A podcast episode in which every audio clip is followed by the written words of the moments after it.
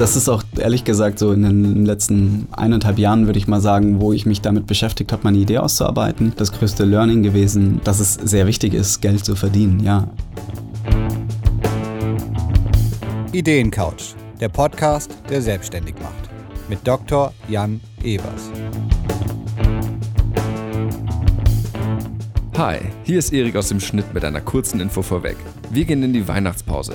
Nächstes Jahr ab dem 6.1. sind wir wieder für euch da mit neuen spannenden Gästen auf der Ideencouch. Bis dahin, frohe Weihnachten und kommt gut ins neue Jahr.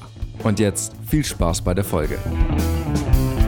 Jetzt gleich spreche ich mit Philipp, Fotograf und Entwickler von Nights Glow Dark.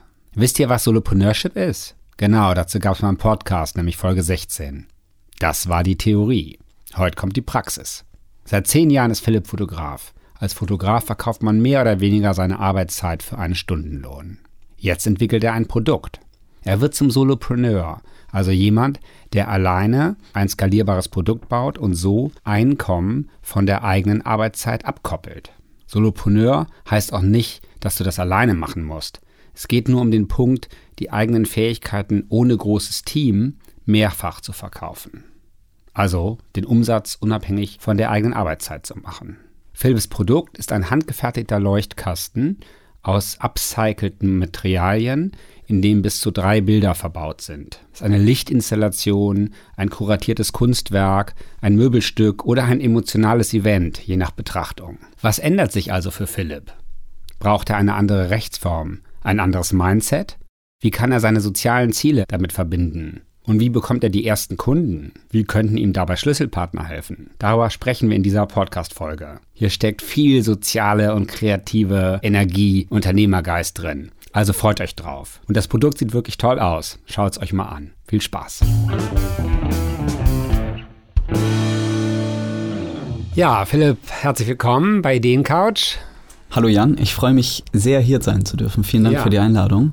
Sehr gerne. Ist mal ein bisschen was anderes, dein Produkt. Ähm, wird jetzt dem nicht so ganz einfach dem Hörer es zu erklären, aber wir schaffen das.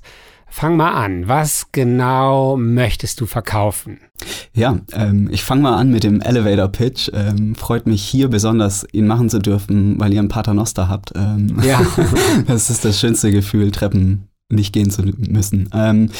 Mein Produkt heißt Nights Glow Dark und wir stellen handgefertigte Leuchtkästen aus upcycelten Materialien her. Ähm, ein Leuchtkasten kannst du dir prinzipiell vorstellen wie einen breiten, edlen Bilderrahmen, der Kunstwerke beleuchtet und zwar von hinten. Das heißt, du hast ein Kunstwerk, ähm, was dich anstrahlt, was deinen Raum mit einer angenehmen Lichtwirkung erfüllt. Und ähm, genau, wir haben eine Ausrichtung mit den Kunstwerken auf sozial orientierte ähm, Bildkuration von jungen Nachwuchskünstlerinnen, sozialen Organisationen und NGOs. Genau, da, das gehen wir nachher nochmal rein, das ein bisschen klein zu machen. Also ich wiederhole nochmal, es sind Leuchtkästen. Die Firma heißt Nights Glow Dark. Ähm, ist das ein, also Nächte glühen dunkel? Sozusagen, ja. Ähm, da kommt vielleicht so ein bisschen mein, mein Ursprung her, sozusagen mein Ursprung, ähm, wo ich mich lange bewegt habe, nämlich im Nachtleben. Also habe ich, ich bin ähm, Fotograf und ähm, ich habe im Nachtleben angefangen zu fotografieren. Und ähm, ja, wer, wer das Nachtleben fühlt, wer die Nächte fühlt, der kann vielleicht dieses Gefühl ähm, nachempfinden, wie, wie Nächte glühen können, wie, ähm, ja, wie Licht auch nachts anders wirkt und wie auch unsere Städte nachts anders wirken, weil du einfach ja, ähm, Reklametafeln hast, äh, Lichtwerbung. Ähm, Ja, sehr schön, sehr schön. Gut.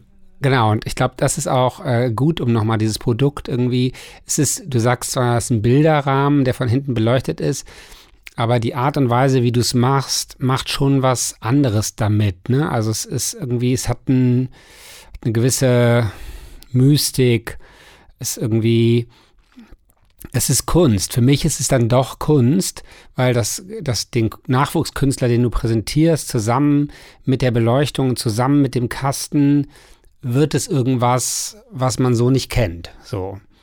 Und das ähm, macht es, glaube ich, super spannend. Deswegen sitzen wir hier zusammen. Macht es ehrlich gesagt, glaube ich, auch schwierig, weil es eine nicht etablierte Produktkategorie ist. mhm. Ja, die du jetzt mal so etablieren willst. ja, ich fühle die Schwierigkeiten. genau. ähm, danke für das Kompliment. Ähm, also jeder Kasten ist ein Unikat, ein Einzelstück, was es so ein bisschen besonders macht. Und ähm okay, gehen wir mal kurz zu dir. Also du hast schon ähm, im Vorfeld eben mir kurz erzählt, du bist schon lange Fotograf, zehn Jahre? Mm, circa, ja. Ich habe also mit 18 habe ich angefangen, Fotos zu machen, die die Öffentlichkeit gesehen hat, wenn wir es mal so formulieren wollen. Ja. Ähm, und ich denke, so mit äh, 19, 20 rum habe ich irgendwann den Schritt in die Selbstständigkeit sehr, sehr, sehr früh gewagt und gemacht. Und genau, also es sind jetzt so über zehn Jahre, ja. Super. Mhm. Ja. Sieht noch sehr jung aus. Also äh, die viel, das viele Nachtleben scheint dir bisher nicht geschadet zu haben. Keine Ahnung, wie das geht, wirklich. ähm, Dorian Gray. Ähm, okay, und du hast mir auch schon verraten, du hast noch keinen dieser Leuchtkästen verkauft. Mhm. Und was glaubst du, woran das liegt? Ähm, meine Hoffnung ist, dass ich es noch nicht wirklich versucht habe. also ich bin noch nicht so richtig in, die, ähm, in den Vertrieb gegangen, in die Akquise und habe noch nicht hundertprozentig versucht, Leute aktiv anzusprechen, hey, kauft meinen Kasten. Ähm, daran, also da hoffe ich sehr, dass es daran ja. liegt. Und meine andere Vermutung könnte einfach sein, ich habe es ja angerissen, es sind Einzelstücke, Unikate. Das schlägt sich so ein bisschen in der, in der Preispolitik aktuell noch nieder. Ähm, sie sind hochpreisig. Sag mal. Wir haben ähm, Modelle, die beginnen bei 1000 Euro und gehen hoch auf äh, 4.500 Euro. Ähm, wobei bei dem zum Beispiel 4.500 Euro sind vier Kunstwerke in einem Kasten. Die dann wechseln, die sich dann abwechseln. Die kannst du selber wechseln noch, ja genau. Okay. Es ist, ähm, es ist ein Schiebemechanismus, das heißt, du hast ähm, zwei Bilder auf der unteren Schiebeebene, die du wechseln kannst. Und dann hast du zwei Bilder, die du da drüber legen kannst. Und ähm, damit hast du komplett ja, individuellen, individuelle Möglichkeiten, was du wie kombinierst und ja, was du für eine Wirkung auf dich hast. Ja. Okay, klingt sehr handwerklich, sehr schön. Ähm, ja, sag doch mal, was deine Zielkunden sind. Also wer glaubst du könnte an so einem Produkt 1000 bis 4.500 Euro ähm, interessiert sein? Flapsige Antwort, jeder, der sich's leisten kann. Ähm, ja, also ich teile mich so ein bisschen auf, dass ich ähm, natürlich so den kunstinteressierten Privatmenschen ähm, ansprechen möchte, der sich so etwas leisten kann und will und auch die, die Vision unterstützen möchte. Mein Hauptkundenstrang, den ich aktuell anpeile, sind allerdings Hotelketten, Ketten generell, Gastronomie und Firmenzentralen. Ähm, ich peile hauptsächlich Hotels an, weil ich diese Bildwelten in diesen intimen, geschützten Raum bringen möchte, wo Menschen außerhalb von ihrem Privatumfeld Zeit haben. Und zwar sich mit den Bildwelten einzulassen, ähm, die wir repräsentieren. Ja, okay. Finde ich auch absolut vorstellbar. Ähm, du hast, glaube ich, sogar noch Arztpraxen geschrieben. Das ist ja auch eine ausgefüllte Canvas eingereicht.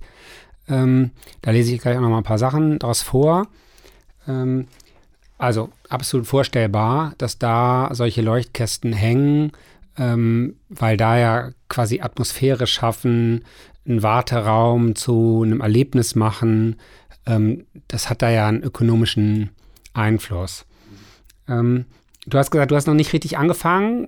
Also hast du denn mal mit einem Hotel, mit einem Arzt, mit einem Privatperson gesprochen über deine Leuchtkästen? Also hast du schon versucht, Vertrieb zu machen? Ähm, nee, das startet gerade. Und, ähm, und wie willst du es starten? Ähm, da muss ich mal ein ganz großes Kompliment an deinem Podcast äh, machen. In der Vorbereitung habe ich mir nämlich einige Folgen angehört und mitunter eine Vertriebsfolge, die mir unglaublichen Mut gemacht hat. Ja. Ähm, und auch wertvolle Tipps quasi gegeben hat, mit der ich jetzt. Wahrscheinlich die mit Martin Strauß, ne, ja. ne, mit dem österreichischen Akzent. Ja. ja, das hören wir wahnsinnig oft und also das ist, ist in meinem Leben hat Martin mir ja auch irgendwann beigebracht, wie Vertrieb geht. Ja. Ähm, da gibt es vielleicht auch ein paar Parallelen, ähm, aber dazu vielleicht nochmal gleich. Also wir bieten Nutzen, schreibst du, wir bieten ein nachhaltiges Produkt an mit großer sozialer Vision und setzen auf höchste Qualität. Mit jedem Leuchtkasten entsteht ein individuelles Kunstwerk. Unsere Leuchtkästen schaffen eine Aufwertung von Räumen durch die angenehme indirekte Lichtatmosphäre des Kunstwerks. Finde ich gut beschrieben. So, wenn wir jetzt ähm, durch die Canvas mal durchläufen, Kernfähigkeiten, also du beschreibst dich als hartnäckig und willensstark und gleichzeitig viele kreative und neue Ideen. Mhm. Das Momentleben, wunderbar. Glaube ich, absolut, absolut perfekte Voraussetzungen für Unternehmertum. Mhm. Hartnäckig, willensstark, kreativ. Mhm. Ja, das ist, glaube ich, die Combination, die irgendwie gut geht, mit der man auch äh, neue Produktkategorien in den Markt kriegt. Ähm, ich kann ebenfalls gut für die Interessen und Bedürfnisse von anderen einstehen, sie erkennen und benennen. Ich träume gerne und male mir Visionen und große Ziele aus. Ich habe ein geschultes grafisches Auge und erkenne Momente sehr gut. Ja, ich glaube, das reicht. Also da weiß man, wer du bist. So würde ich sagen, alles, also Haken hinter. Mhm. Äh, können gleich mal gucken, was wir aus den Kernfähigkeiten so machen. Mhm. Vertrieb und Kommunikation schreibst du dein kürzester, ähm, dein kürzester Text Ja. durch einen Online-Shop, Teilnahme an Messen und durch Organisation von Ausstellungen. Mhm. Zukünftig auch direkte Ansprache. Genau, das ist das, genau, wovor genau. du dich noch drückst, ne? Wobei ich das jetzt streichen würde. Also ich habe jetzt wirklich angefangen. Also ich habe Okay. mir halt jetzt ein Vertriebs, also ja, ein Vertriebstool mich angemeldet, äh, HubSpot, und habe da jetzt angefangen, ähm, ja, koordiniert meine, meine Kontakte zu organisieren, zu gucken, wer es wer, wie kann ich die am besten ansprechen und ähm, ja, gehe da jetzt klassisch durch und versuche ähm, erstmal Telefongespräche hinzubekommen, wo ich eure Tipps versuche umzusetzen. Mhm. Erstmal zu gucken, wo können wir eine Basis für eine eben würdige Zusammenarbeit finden und wo kann ich vor allem anknüpfen und ähm, für meine Kundinnen einen Mehrwert bieten. Und ähm, genau, da, das ist jetzt so irgendwie erstmal der erste Schritt, wo ich eben bei jedem Neukunden, den ich ähm, ins Auge fasse oder gefasst habe, so starte. Und, ähm, Sehr gut. Okay, also du äh, gehst jetzt äh, ins kalte Wasser rein Mhm. und mit Martins Podcast Hilfe ist das Wasser dann gar nicht so kalt. Nee, es Ähm, ist erstaunlich gut. Okay. Kostenstruktur, du musst natürlich so äh, momentan irgendwie Prototypen bauen. Ne? Mhm. Wie, wie viel gibt's denn schon? Also, Mm, Also ich habe eine, eine komplette Serie fertig sozusagen mit äh, zwölf Kästen, die rausgehen könnten, ja. Ja. Ja. Mhm. Da muss ich mir gleich mal eine Notiz machen. Zwölf Kästen gibt es. Okay, können wir mal gucken, was wir mit denen machen. Ähm, so, dann Produktion. Also es geht um Upcycling, Veredelung, kreative Kuration, Materialbeschaffung. Bei mir selber liegt der kreative Prozess, die Bildkuration, Gestaltung der Webseite. Wir unterscheiden uns sehr vom Wettbewerb, Nachhaltigkeit von Materialien, sozialen, sozialen Bildkurationen. So, also auch hier jetzt in vielen Texten geht es immer um NGOs, um Sozial, ähm, um Nachwuchstalente, um Sponsored-Ausstellungen. Also du schreibst auch deine Werte, das äh, am wichtigsten ist dein sozialer Impact Mhm. sowie eine nachhaltige Verwendung von Ressourcen. Mhm. Eine maximale Gewinnabsicht und unendlicher Wachstum sind mir dagegen unwichtig. So auf unendlichen Wachstum wäre ich jetzt auch gerade nicht gekommen. Also dein Produkt ist ja nicht gerade das neue Google. ähm, Ja. Also willst du denn überhaupt Geld verdienen? Ähm, gerne. Gerne. Also das ist auch ehrlich gesagt so in den letzten eineinhalb Jahren, würde ich mal sagen, wo ich mich damit beschäftigt habe, meine Idee auszuarbeiten. Das größte Learning gewesen, ähm, dass es sehr wichtig ist, Geld zu verdienen. Ja, ähm, wie ich gesagt habe, so, also oder hinter der Idee st- steht einfach, ähm, ja, Talente zusammenzubekommen und, äh, und sie zusammenzukriegen und vor allem Nachwuchstalenten eine Plattform zu geben und ihnen die Möglichkeit zu geben, ihre, ihre Arbeiten ähm, ja, größtmöglich präsentieren zu können, sowie lokale soziale Projekte zu unterstützen. Ähm, und da war so am Anfang, wie ich angefangen habe, auch die Idee auszuarbeiten, war so der, der, der, die Gewinnabsicht noch rausgestrichen und die habe ich mich gar nicht getraut mit aufzuführen. Ja, Und das ist aber mittlerweile anders, weil ich kapiert habe und auch durch Feedback mitbekommen habe, wenn ich die draußen lasse, dann kann ich es komplett sein lassen, weil dann wirst du keinen Meter gehen können, Ja. wenn du verhungerst. Um's ja. Ja, polemisch genau. Ich glaube, so plastisch kann man das auch mal sagen. Also Das erlebe ich häufiger, auch gerade irgendwie aus Leuten, die aus kreativen Bereichen kommen, dass irgendwie dieses Gewinnerzielung so ein bisschen bäh ist. So. Eigentlich ist das gar kein Problem. Also die meisten erfolgreichen Unternehmer gucken nicht auf den Gewinn. Mhm. Ja, die gucken darauf, Nutzen zu schaffen und der Gewinn kommt dann irgendwie. Mhm. Aber man sollte aufpassen, dass der Glaubenssatz irgendwie nicht so stark ist, dass man irgendwie den Gewinn gleich auszielt, weil dann ja, dann kann man nicht größer werden, dann kann man nicht, nicht viel erreichen, dann kann man nicht vielen helfen. Mhm. Ähm, so, ne? Also da würde ich echt gucken. Von daher finde ich es super, wenn du sagst, das, das, das, das hat sich da verändert. Ähm, also mir fällt an deiner Canvas auf, dass du mit sehr vielen Worten beschäftigt bist, immer verschiedene soziale Ebenen irgendwie mhm. zu beachten. Mhm was ich toll finde. Ich bin selber auch irgendwie sehr sozialer, idealistischer Typ. Meine Sorge ist so ein bisschen, dass du dich nicht genügend konzentrierst, erstmal deine Produktkategorie sauber zu machen. Mhm. Das kann gut sein auch. Und da muss man dann mal so gucken, wie weit man gehen will. Ne? Aber also jetzt im Vertrieb geht es jetzt erstmal darum, dem anderen zu überzeugen, dass durch dein Produkt er einen Nutzen hat. Ja, dass mhm. irgendwie, dass das Hotel aufgewertet wird, dass mhm. die Arztpraxis aufgewertet wird. Mhm. So. Und wenn man dann da kommunikativ zu viele verschiedene Sachen mit reinnimmt, dann hast, hast du zwar die Sympathie, aber es wird zu komplex. Es ist irgendwie. Ja, kann auch in einer gewissen Ebene wahrscheinlich sehr abschreckend wirken, wenn du mit zu vielen Ebenen sozusagen direkt am Anfang auch um die Ecke kommst. Ja, also von daher finde ich so vom Auftritt, ähm, du bist ein junger Mann, du hast zehn Jahre Erfahrung als Selbstständiger, hast dich als Fotograf äh, bewiesen, lebst davon und jetzt ist quasi der Schritt irgendwie aus dem einzelnen Foto mehr zu machen mhm. und, und da irgendwie Nachwuchskünstler ich glaube, das, das, das ist okay, aber ja. muss man auch mal, muss, kann man zumindest mal in Klammern machen, muss das jetzt an der Stelle unbedingt sein? Also, was ist denn jetzt, wenn ein Zahnarzt sagt, irgendwie geht das auch jetzt mit einem äh, nicht so Nachwuchskünstler, also mit einem berühmten Fotografen? Ja. Ja gut, dann wird sich halt die Preisgestaltung auch nochmal massiv ändern, ne? Ähm, aber also, ja, gut. Es ist natürlich schon so, dass, dass ich natürlich jetzt gerade so irgendwie versuche, meine Idee immer so bündig äh, rüberzubekommen. Ähm, und natürlich ist es, äh, ist es ist die Frage, was ist denn ein Nachwuchskünstler schon mal so, ne? Also wer definiert das? Ähm, und ich bin mir eigentlich auch ziemlich sicher, dass es ab einem gewissen Punkt, wo sich unser Produkt ähm, so sehr bewiesen hat, da auch ähm, ja, deutlich etabliertere Künstlerinnen ihre Werke mit reingeben, um das Produkt noch viel weiter tragen zu können.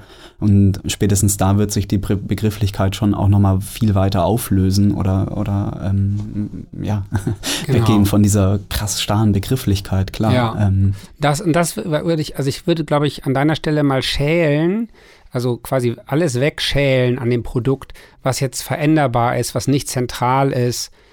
So, ne? Also es muss, muss immer noch was sein, was dich begeistert, was zu deinen Werten passt, aber müssen es Nachwuchskünstler sein, ja?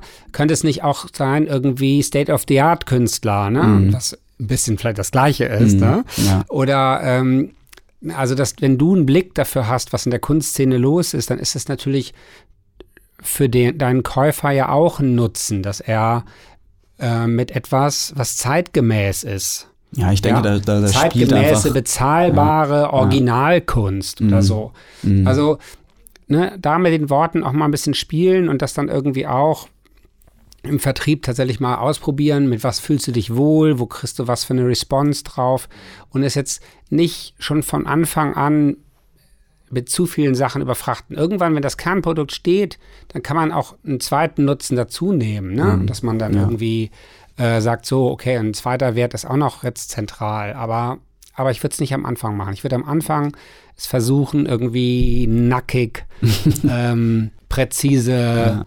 klar zu machen, damit, wenn du es verkaufst, du weißt, was du verkauft hast, nicht den den, den Traum von irgendeinem Nachwuchskünstler fördern so, sondern du hast das Produkt verkauft. Mhm. Und wenn du es nicht verkaufst, weißt du auch, dass du es nicht verkaufst. So. Sonst mhm. sind die ganzen Blüten drumherum, sind irgendwie in der Analyse, ob das klappt oder nicht, irgendwie misleading. Mhm. Das war mir irgendwie aufgefallen. Gehen wir mal ins Schlüsselpartner. Also da ja, motivierte junge Künstler, Nachwuchskünstler. Was sind diese NGOs und soziale Projekte mit spannenden Bildportfolios? Das habe ich noch nicht ganz verstanden. Damit ist prinzipiell ja jede Organisation, jedes Projekt gemeint, ähm, was einen bedeutenden oder einen, einen, wertvollen sozialen Impact für unsere Gesellschaft leistet und einfach ihre Message nach draußen tragen möchte und kann. Ähm, um da mal quasi so größere Projekte zu nennen, die ich vor allem immer im Kopf habe, es sind Obdachlosenorganisationen, die eben mit den Menschen, mit denen sie arbeiten, in Kontakt treten können und äh, Künstlerinnen von der Straße in meine Leuchtkästen bringen können und ähm, somit einfach diese Art von Kunst auch wieder in Hotels oder in, in, in Organisationen okay. bringen können. Ähm, also das heißt also, dass die NGOs helfen dir bei der Suche nach Talenten? Das muss nicht unbedingt der, der, der Schritt sein, aber ja, auch. Also Weil ich, also meine, als ich das las, war meine erste Fantasie, ähm, dass du aus der Welt dieser NGO, nehmen wir jetzt mal die mhm. Obdachlosenorganisationen, dass du als Fotograf da das Momentum fotografierst, was das ausmacht. Das gibt's auch. Also da arbeiten, also da sprechen wir auch gerade schon mit den ersten Partnerinnen, die eben, ja, die genau das, also genau diesen Momentum aus ihrer Arbeit in ihre Partnerorganisation bringen können. Das heißt, ähm, wenn wir jetzt von einem Unternehmen sprechen, was genau diese Organisation unterstützt, können wir Leuchtkästen in dieses Unternehmen bringen, ähm, wo einfach quasi, ja, wo der Impact sichtbar wird, den dieses Unternehmen bewegt und ihren Mitarbeitern zeigen kann, also hey, guck heißt, mal, das unterstützen wir. Entweder meinetwegen eine Organisation wie Hinz und Kunst, jetzt ist als Obdachlosenorganisation, das entweder hängt dann da der Leuchtkasten, der den, den Wert, die, Positionierung, das, was der Nutzen, der da geschaffen wird, dass Menschen ein Einkommen ermöglicht wird ähm, auf der Straße, so, ne? Mhm. Dass der das äh, visualisiert und damit anfassbar macht. Oder, wenn ich es richtig verstehe, der Leuchtkasten hängt ganz woanders, nämlich meinetwegen bei, bei Hinz und Kunst gibt es ja immer so große Anzeigenpartner, ähm, die irgendwie auch die Anzeige selber schon auf das Thema irgendwie ähm, customizen mhm. und denen anzubieten, um euer Engagement für Hinz und Kunst dauerhaft sichtbar zu machen, könnten wir so einen Leichtkasten mit dem Momentum, was Hinz und Kunst erreicht, bei euch in den äh, die Konzernzentrale hängen oder so. Genau. Das genau. Es, ja? Also das sind so, das sind so die, die zwei Wege, ja, genau. Plus noch der dritte Weg, dass der Momentum aus, ähm, aus der sozialen Organisation eben in komplett unabhängige Organisationen oder in Unternehmen getragen wird. Ähm, und da ähm, verfolge ich aber wieder so ein bisschen eben den Ansatz, äh, da jetzt nicht mit so aufrüttelnden Bildwelten ums Eck zu kommen, die Leute schockieren, sondern ähm, eher unterschwellige Bildwelten, wo die Person, die sich den Kasten ansieht, ähm, dahinter gehen muss und quasi die Frage stellen muss, was ist das für ein Kasten, was sind das für Bilder und dann im Thema drin ist. Ähm, aber das sind so. Genau. Ja, mhm. ähm, ich bleib dabei. Wird zu kompliziert. Mhm. Also, also ich, ich würde sagen, du bist quasi in der Ideenphase. Du hast viele Ideen. Du kannst auch all diese Ideen aufschreiben und als alternativ behandeln. In der mhm. digitalen Welt würde man jetzt AB-Tests machen. Auf eine Art kannst du auch das. Ne? Du kannst ja. sagen, okay, Heute rede ich über zwei Sachen. Mhm. Das eine ist mein Standard, als zweites probiere ich mal XY aus. Mhm. Aber damit aus deiner Idee ein Produkt wird, musst du es schälen, musst du es schleifen, musst du es polieren und da bist du noch nicht. Also mhm. da empfehle ich immer Faltin, Kopfschläg Kapital. Mhm. Finde eines der tollsten Gründungsbücher, weil es Gründen einfach macht und eben, er nennt das immer ein Ideenbaby. Ne? Du hast ein Ideenbaby. Mhm. Du musst das jetzt aufziehen. So, und wenn du da zu viel reinhaust, dann schreit das halt nur, das, mhm. das Baby, weil es über, überfordert ist. Mhm. So, sondern ja. du musst also es klar machen, so. Und das ist ein, das ist ein Prozess, der macht auch Spaß, den kannst du auch, dabei kannst du schon Vertrieb machen. Die meisten Gründer machen den Fehler, dass sie das alles fertig haben wollen, bevor sie zum ersten Mal mit jemandem sprechen. Mhm. Ne? Dann, äh, dann baust du zwar ein Produkt, was gut zu dir passt, aber möglicherweise seinen Markt nicht findet, sondern ich würde ein paar Sachen jetzt mal nicht auf variabel stellen, sondern ich würde jetzt mal sagen, okay, was sind denn die maximal drei Zielkunden, mit denen ich anfange? Ja. Ne? Sind es Hotels, bei Hotels dann internationale Ketten, deutschlandweite Ketten, gar keine Ketten. Also das sind also das sind alles Untergruppen und Mhm. du kannst nicht irgendwie, die, die haben völlig andere Rationalitäten. So, oder Ärzte, da will ich das dann auch runtergehen in irgendwie, ne, Zahnärzte, also damit die Mhm. Zielgruppe ein bisschen homogen ist, damit du dann auch eine Schlagzahl machen kannst.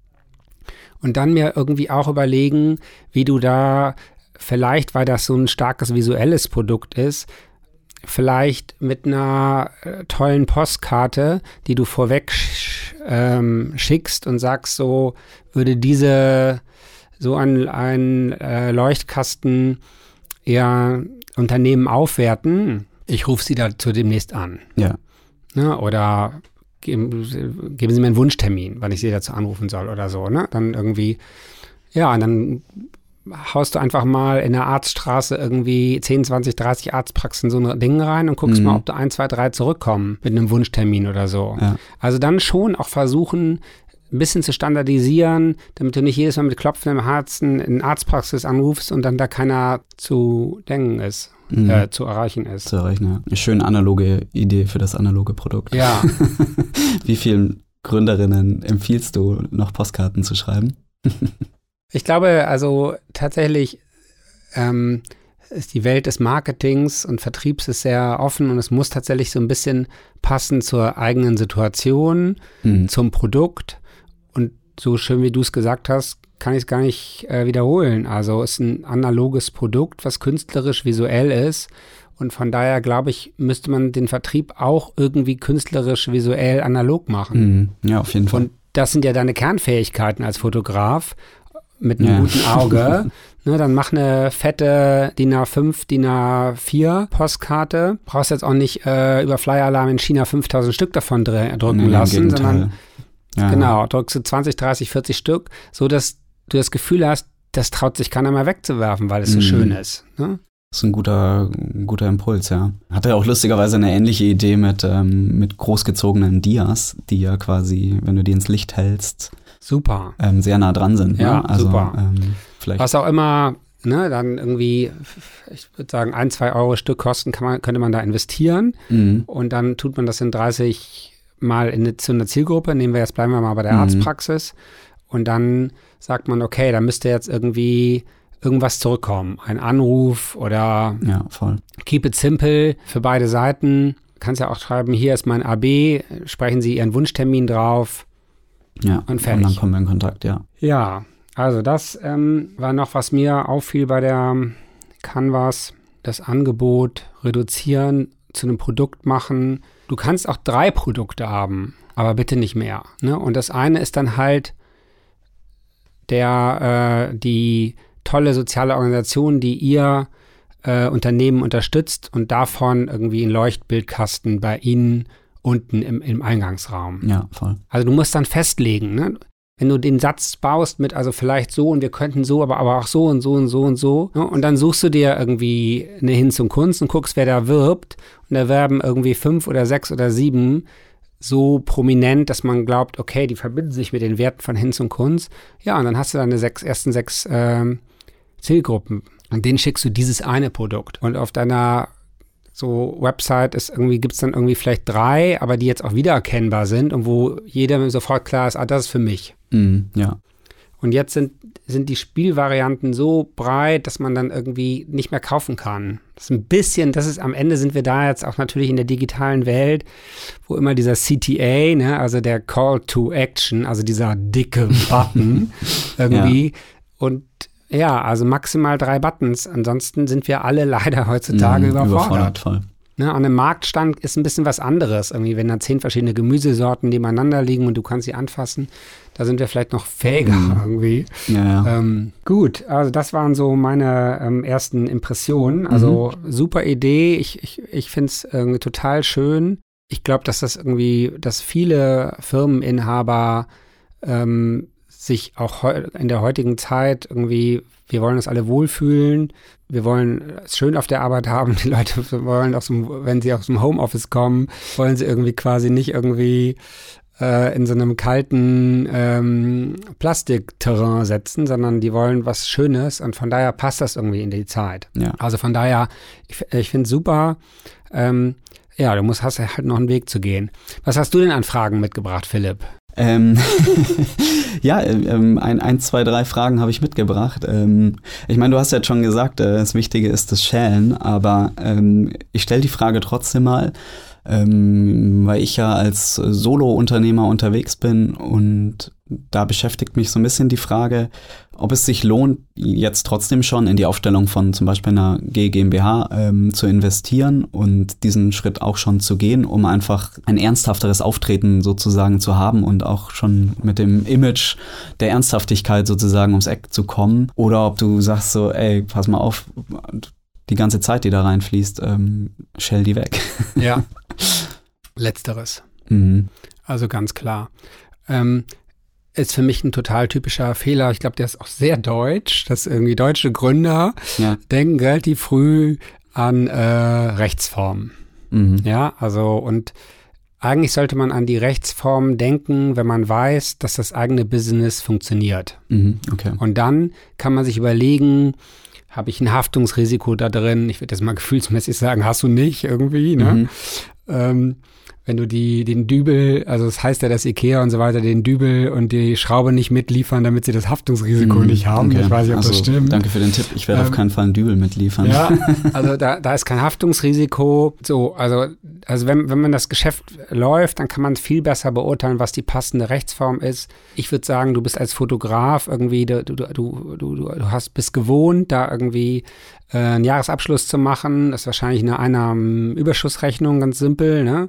Prinzipiell ja. Also ich, bei mir ist das ein bisschen ordentlicher sozusagen. Es läuft auch über ein Steuerbüro und äh, es ist schon das Große sozusagen, ähm, der, der große Abschluss. Ähm, aber äh, trotzdem ist es natürlich noch simpel, klar. Ja, es ist keine super. doppelte Und das ist auch total toll. Das ist doch eine Kernfähigkeit, die hätte man auch hinschreiben müssen. Du bist ein Mhm. erfahrener Unternehmer, ne? Dann ähm, keep it simple, Mhm. sagt dem Steuerberater irgendwie, er soll irgendwie in der BWA eine zweite Kategorie anlegen, irgendwie, wo du dann möglicherweise auch bestimmte Kosten erfasst, dass die dann genauso Mhm, abgerechnet sind. äh, Ja. Genau, also die Umsätze und die Kosten in dieser zweiten Produktkategorie abgerechnet werden, damit du dann ein Gefühl für dein Ergebnis hast. Wie soll ich sagen, du, das, was du jetzt gerade als fast als Schwäche beschreibst, dass du alleine bist und irgendwie keine GmbH bist oder GmbH, ich sehe das als Stärke. Also die Story ist, da ist ein Fotograf, der weiß, wie es geht, der hat ein Auge für Fotografie, für Kunst und der macht jetzt den nächsten Schritt. Mhm. Und, und dann, also am Ende geht es um Authentizität, um dass man, dass man dir das glaubt, dass man ein Gefühl, also Mhm. Akquise ist Gefühl. Und wenn du was rüberbringst, umso kürzer, umso besser. Und ich glaube das und ich sage, das ist der, Mhm.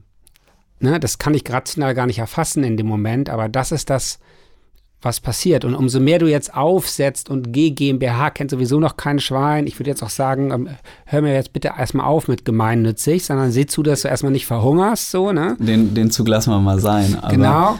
Aber Und- darf ich dir, sorry, Ja. mal kurz noch eine andere, also zwei Sachen, die mir da irgendwie sofort einfallen. Das eine ist einfach, was würdest du zu dem Punkt sagen, Selbstbewusstsein sozusagen äh, hinter einem Branding? Also was ist, wenn mir dieses Branding so ein großes Selbstbewusstsein geben würde, ähm, dass ich mit einem ganz anderen Wind sozusagen dein Büro betrete, wenn du jetzt mein ansprechbarer Kunde wärst? Ähm, und das schiebe ich gleich mal noch mit an, so dieses zweite, was du gesagt hast, was typisch Deutsches. Ähm, vielleicht ist das ja auch genau das typisch Deutsche, dass wir Deutschen Gründerinnen wahnsinnige Angst sozusagen vor dem Scheitern haben und wahnsinnig viele Leute überhaupt gar nicht ins Gründen kommen, weil die Angst vor dem Scheitern hier wahnsinnig groß ist und diese Attitude, wir dürfen was ausprobieren, gar nicht so da ist. Wenn ich jetzt darüber überlege, dass ich jetzt hier ein gewisses Risiko eingehe, was ich auch tue, aber wenn ich noch ein größeres Risiko eingehe und sagen wir es mal so, ich verrechne mich irgendwo so elementar, dass ich insolvent gehe, dann bin ich privat insolvent ähm, und wenn man das quasi im Internet nachguckt, ist so sieben Jahre Horror vor dir. Und da ist so mein easy Gedanke gewesen, okay, äh, mit der G GmbH oder mit der GmbH, ich lasse das G mal kurz weg, ähm, bin ich dann eben wenigstens so äh, in Anführungszeichen sozusagen abgesicherter, dass nur diese Firma ähm, vor die Hunde geht und ich danach wieder von vorne neu starten könnte, was in der Privatinsolvenz ein Ja. bisschen anders aussieht. Okay. Also, erste Frage. Klar, wenn es irgendwas gibt, was dich wirklich total pusht, ne? Mhm. Also, die Farbe deiner Visitenkarte oder so, ne? Also klar ist das toll, wenn es was gibt, was, wo man sich so richtig wohlfühlt. Ja, aber ich habe 20 Jahre dafür gebraucht. Also ich, wir haben unsere Firma von Everson Jung auf Everest umbenannt im März 2021, im, Mhm. einen Monat nach unserem 20. Geburtstag. Okay, krass. Und ich habe zehn Jahre darunter gelitten, dass das irgendwie nicht so richtig, die Positionierung nicht so richtig stimmte und so und habe irgendwie immer gesucht und habe mit Leuten zusammengearbeitet und so. Und das war halt ein Weg irgendwie. Und dann auf einmal stimmt es, der Name stimmte, das, die Positionierung stimmte und so. Und das hilft irre, es macht wahnsinnigen Spaß, wir haben irgendwie uns Socken in unserem Logos gedruckt. Und ich habe sie glaube ich jetzt gerade nicht an, nee, aber die habe ich ja wochenlang an, irgendwie, die wasche ich nachts im, im Becken, weil es mir so eine Freude macht, so, ne, klar, Ja, okay. aber ich glaube, dass, also viele beschäftigen sich vorne viel zu viel mit CI, zu Logo, so, so, so. Und das, Mhm. ist, das ist eine Suche und zu wenig mit irgendwie dem Produkt. Mhm, okay. Und Angst vorm Scheitern, ja, klar, da hast du recht. Das ist irgendwie kein Land in der Welt hat so eine hohe Angst vorm Scheitern-Rate. Und das ist aber weitgehend irrational, weil wenn du jetzt Schaukästen Leuchtkästen baust, ist ja nicht so, dass du jetzt irgendwelche Verträge unterschreibst, irgendwie über riesige Mietflächen, 10-Jahres-Vertrag, 1000 Quadratmeter und so. Noch nicht. Noch nicht. ne? Wenn das Ja. dann so ist, also wenn die dir aus, der, aus den Händen gerissen werden, dann können wir darüber reden. Ja, okay. Aber bis dahin ist eine GmbH ist nur komplexer. Du, Mhm. das vom, vom Insolvenzrecht als Geschäftsführer hast du viel mehr Pflichten, kannst okay. viel mehr falsch machen, kannst dich strafbar machen. Ne? Also, also da öffnest Okay, du die. Büchse der Pandora. Ja, die habe ich noch nicht aufgemacht. ja, lass sie, lass sie zu. So, ne, klar, also wir haben ja hier unsere Krisenberatungshotline Firmenhilfe, das ist jetzt ein Mhm. Raum weiter. Da sitzt jeden Vormittag von 9 bis 13 Uhr jemand. So, so schlimm ist dann auch nicht. Privatinsolvenz ist auch nicht mehr sieben, sondern fünf Jahre. Ähm, Ist jetzt gerade Anfang des Jahres nochmal vereinfacht worden. Auch das ist gar nicht mehr so schlimm. Ne?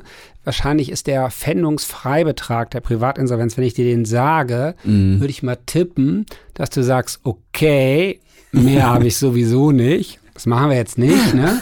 Aber also, wenn man in der Firmenhilfe am Telefon mit Menschen spricht, dann gibt es ganz viel erleichternde Situationen. Wenn du zwei, drei Kinder hast, dann sind das mehrere tausend Euro Verhandlungsfreibetrag als Privatinsolventer. Mhm. Gut. Nichts, wovor man Angst haben muss. Okay. So, ne? Also, und, und eigentlich ist das Scheitern, wenn man das Stufe, Schritt für Schritt ausprobiert, ja? Wenn du, Mhm. wenn du jetzt natürlich 100 Leuchtkästen in Produktion gibst und die Rechnung dann zu Hause liegst und du dann anfängst, sie zu verkaufen und sie nicht verkaufst, Ja, andere Das ist ein Geschichte. Risiko. Okay. Und letzter Punkt für, ich will immer noch für meine GmbH kämpfen. Ja. Was ist, wenn ich jetzt ähm, dank eurem Podcast und dank äh, Labor X einen tollen Mitgründerin finde? Was ist denn, also was, was ist dann? Dann gehen wir in die GBR und ist alles cool, würdest du sagen? Oder ist es dann, dann doch nochmal ein anderes Denken, weil dann irgendwie sich alles ein bisschen teilt so und Ja, also klar, umso mehr Gründer das sind, umso eher ist eine Kapitalgesellschaft, also eine eigene Rechtsform, eine Rechts, äh, ähm, eine Re- Rechtsperson quasi, ne? Die GmbH ist dann ja eine eigene Rechtsperson. Ähm, macht langsam mehr Sinn. Ich würde sagen, es macht immer noch keinen Sinn, außer wenn man kurz davor steht, dass Leute bei einem äh, einsteigen wollen. Ja, dass man Investoren aufnimmt. Ja, okay. Mhm. Ne, also entweder wirklich, es geht richtig los und man unterschreibt große Verträge oder Investoren wollen rein. Okay. Dann, äh, dann ist der Case da. Bis dahin würde ich sagen, schön sauber gemachten GBR-Vertrag, in dem man sich gegenseitig irgendwie auch die Erwartungen reinschreibt. Dafür kann man auch so ein Businessplan-Tool nutzen, auch wenn man das gar nicht irgendwo benutzt, dass man Mhm. im Businessplan dann mal gemeinsam in der Cloud, wie in unserer Gründerplattform, ähm, das irgendwie beschreibt, was man voneinander erwartet, die Rollen. So, Mhm. das ist der richtige Weg. Okay. okay. Ich bin aber gar Mhm. nicht so sicher. Also ich sehe dich eher, also ich würde dir eine Buchempfehlung geben. Da gab es tatsächlich auch einen Podcast, den wir mal gemacht haben, Ideencouch Solopreneurship mit äh, Ehrenfried Konter-Gromberg. Lies das Buch und frag dich, ob du wirklich unbedingt eine Teamgründung brauchst. Ähm, brauchen vielleicht nicht, ähm, aber wollen tatsächlich. Also das ist schon was, was mir ganz, ganz deutlich geworden ist, so in den, in den letzten Monaten und auch in der letzten Zeit, dass ich das eben nicht alleine machen möchte. Ähm, vielleicht hätte ich das schon viel, vor, viel weiter vorher mal ähm, mhm. einschieben sollen. So, das ist genau das, was ich suche. Ich suche jemanden, der mit einsteigen möchte, der die Idee und Vision teilt oder interessiert ist und vor allem ähm, quasi so in die Position einsteigen kann, eine serielle Fertigung dieser Leuchtkästen umsetzen zu können. Ich schiebe mal an, auf nachhaltiger Basis. Mhm. ähm, ja, ähm, so, so eine Person suche ich unbedingt, weil mir da auch die Fähigkeiten aufhören. Also ja, okay. klar. Ähm, okay. ja, auch da würde ich jetzt nochmal sagen, das muss nicht unbedingt auf, auf der Basis des, Gründ, des Gründerteams sein. Ne? Okay, jetzt hast du wahrscheinlich momentan noch nicht irgendwie äh, den Umsatz, um jemanden anzustellen, aber man kann, sollte immer gleichberechtigt drüber nachdenken, ist das, was ich suche, ein Mitgründer? Ist es ein Angestellter, ein Angestellter oder ist es ein Schlüsselpartner? Und für mich ist das Thema Fertigung, das ist Schlüsselpartner. Da würde ich jemanden suchen, der auch designaffin ist vielleicht, und der irgendwie, mit dem du auf Augenhöhe diskutieren kannst, wie sowas aussehen kann. Und dann irgendwie ein Prototyp bauen, da musst du dann das Material vielleicht bezahlen und der geht irgendwie als Invest mit der Arbeitszeit rein. Und dann irgendwie versuchst du, den Vertrieb zu machen für die erste Kleinserie. Also für mich das ein klassischer Schlüsselpartner. Überhaupt muss ich sagen, deine Texte zu Schlüsselpartnern ähm, also es, den meisten Gründern ist das das Feld in der Canvas, wo die meisten Gründer am meisten Schwierigkeiten haben. Die einen beschreiben da irgendwie äh, Lieferantenbeziehungen so, ne? ähm, und die anderen ähm, bleiben sehr auf so einer Werteebene. Du schreibst irgendwie, ja, Nachwuchskünstler, denen du Reichweite besorgst und so weiter. Das sind für mich keine Schlüsselpartner. Okay, ja, aber also vielleicht ist das auch tatsächlich so, ich meine, du bist jetzt seit 20 Jahren dabei, für dich ist das halt irgendwie ein eingeschworener Begriff, so der für dich mm. das A und O ist, wo du so sagst, ey, das ist Ich kenne den auch noch nicht wichtig. so lange. Ich kenne den ja, auch noch okay. nicht so lange. Okay. Aber deswegen mache ich auch so ähm, Werbung dafür. Also mhm. auf der Gründerplattform haben wir da tolle Videos mit Patrick Stähler, der der als Geschäftsmodellspezialist mhm. ganz stark daran arbeitet. Okay. Also beschäftige dich ein bisschen Mach mit ich. Schlüsselpartnern. Mache ich unbedingt. Also eigentlich geht es darum, Faltin, den ich eben schon mal erwähnt habe, der nennt das Komponentengründung oder so. Überleg, was du am besten kannst und was du liebst. Mhm. Und das, was du nicht wahnsinnig gerne machst, gibt es welche, die das wahnsinnig gerne machen. Und dann ist die Frage, kannst du was, was die nicht gerne machen? Jetzt nehmen wir mal den irgendwie den Hersteller von Leuchtkästen, ne? Also aus irgendwie irgendeinem Material, also eher so ein Handwerker, der irgendwie es liebt äh, im Raum, ähm, der will wahrscheinlich nicht zum Hotelier oder zum Arzt gehen und irgendwie ähm, das verkaufen. Ja, also für den bist du ein toller Schlüsselpartner, mhm. weil du daran arbeitest, eine Kleinserie zu verkaufen, wo dann endlich mal eine anständige Marge da ist. Und der ist für dich ein toller Partner, weil er dir äh, das sorgfältige ähm, niveauvolle, handwerkliche Dinge abnimmt. Und das gibt es ganz viel. Und ich glaube, da liegt auch noch eine richtige Kraft in deinem Modell. Also frag dich mal, wenn du, wenn du so weit bist, dass du sagst, so das sind die zwei oder drei Zielkunden, mit denen ich anfangen will. Mhm. Ne? Und dann, wie gesagt, nicht irgendwie Ärzte, sondern Ärzte in Altona. Ja. Oder Zahnärzte oder so, ne? Also irgendwie so eine Gruppe von 50, 60, 70, 100 Leuten, so dass wenn du fünf telefoniert hast, dass du eine gewisse Repräsentativität hat, hat das Sinn. So. Und wenn du die hast, dann frag dich als nächstes, wer kennt die? Wer ist da schon? Wer geht da sowieso hin? Ich weiß es nicht, meine Pharma-Vertreter, ne? Die besuchen den ganzen Tag nur Ärzte. Vielleicht also lern mal ein paar Pharmavertreter kennen und frag die, ob die deine Postkarte mitmachen, äh, mitnehmen würden. Als kleines Goodie. Ja, voll. Ne? voll. Oder die irgendwie äh, sagen dann ihrem Vertriebsleiter, ob sie irgendwie äh, einmal im Monat äh, so einen Leuchtkasten ähm, verlosen dürfen oder so. Also Hoteliers, also wer geht zu Hotels, wer spricht mit denen, wer, wer wäre überhaupt der Entscheider dafür, ne? Ja. Womit ist wir meiner Hotelbesitzer, nächsten Frage wären, genau. Ja. Genau. Mhm. Hotelbesitzer ist der Empfang, ich würde mal tippen, dass vielleicht der Empfangstresenchef ist oder so, also irgendjemand, der für Hospitality mhm. zuständig ja. ist. Ähm, also das, das erstmal rausfinden mhm. und dann fragen, wer geht, wer geht regelmäßig zu denen mhm. und wer könnte dich Huckepack nehmen. Ja, voll.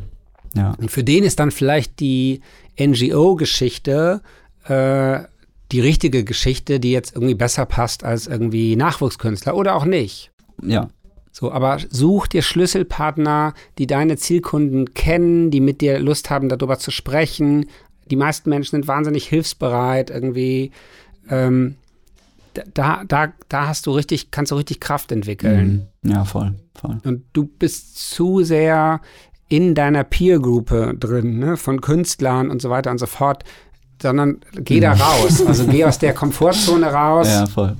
Gut, aber da hält man sich natürlich am liebsten auf, ne? Ja, genau, ne? Aber, aber du, bist ist schön warm so, du bist so ein wacher äh, Typ, äh, dann definier das mal um. Also wie cool das ist, das denn Pharmavertreter kennenzulernen. ja, also diese Leute, wo man sonst so denkt, so gibt's doch nicht, dass es Leute gibt, die so einen Job machen. Was ist das denn für ein Job? Jeden Tag 20 Ärzte besuchen. Ja, ja ist, ist krass, doch cool, ne? ist ja, doch interessant. Ja, ja, ja, ja. Man muss nur mal die Sichtweise ändern und dann genau. geht dann eine neue Tür auf. Ja, ja ganz genau. Noch was? Hast du noch was? Ähm, ja gut, die Frage haben wir gerade schon beantwortet. Wie komme ich an die richtigen Leute im Unternehmen? So, das ja. haben wir jetzt gerade schon irgendwie besprochen. Über die richtigen Schlüsselpartner, ne? Oder über die mhm. richtigen, ähm, ja, genau. Also was ich auch noch spannend finde, ähm, es gibt ja hier die Kreativgesellschaft in Hamburg, mhm. ne, die irgendwie schon seit vielen Jahren unterwegs sind, irgendwie eher kreativen äh, zu helfen, irgendwie sich als Businessman zu definieren. Voll. Kann ich auch Und, nur empfehlen. Ah ja, okay. Ja. Da gibt es ja auch, ähm, ich glaube, das ist ein europäisch gefördertes Projekt, wo die versuchen, so diese Designschiene zusammenzubringen mit Unternehmen. Mhm. Ähm, da gibt es dann so Cases wie. Cross Innovation. Ja, genau. Sehr gut. weil das, weil das, also da glaube ich, gibt es auch Know-how, die dir helfen könnten, wenn du jetzt sagst, Zielgruppe sind Konzerne mit Konzernzentralen, was ich jetzt eher ein dickes Brett finde. Hm. Ja, aber dann da mal zwei, drei Leute, die bei denen sowieso aktiv sind, ja. dann dir die Telefonnummer besorgen, sagen, darf ich mal gerade fünf Minuten was fragen, was hältst du von der Idee, habe ich da eine Chance, an wen müsste ich mich da wenden, was denken diese Menschen? Hm. Ja, aber die Kreativgesellschaft ist sowieso hier für den Hamburger Raum eine großartige Empfehlung und ein großartiger Platz. Ähm, ich cool. bin da auch in einem Coaching drin, das ist auch europäisch gefördert. Ähm, das kann ich nur jedem Kreativen auch ja. ans Herzen legen, sich das nochmal anzugucken. Äh, da sind großartige Leute dabei. Und als nächsten Schritt ähm, bin ich auch jetzt in der Bewerbungsphase für Freifläche, wo ja die Hamburger Stadt mit der Kreativgesellschaft leerstehende Flächen ähm, an interessante Konzepte vermietet mhm. für 1,50 Euro. Ne? Den Quadratmeter. Mhm. Super. Ja, ja, da könnte das doch ein spannendes Konzept sein. Voll. Cool, Philipp. Ey, Jan, Dann, vielen ähm, Dank. Ja, mach dich auf die Reise, mach dich auf die Lernreise. Auf jeden Tolles Fall. Produkt, irgendwie. Mhm. Dankeschön. Danke für deinen Viel Input. Erfolg. Danke. Ideencouch, der Podcast, der selbstständig macht. Mit Dr. Jan Evers. Redaktion Mira Hische.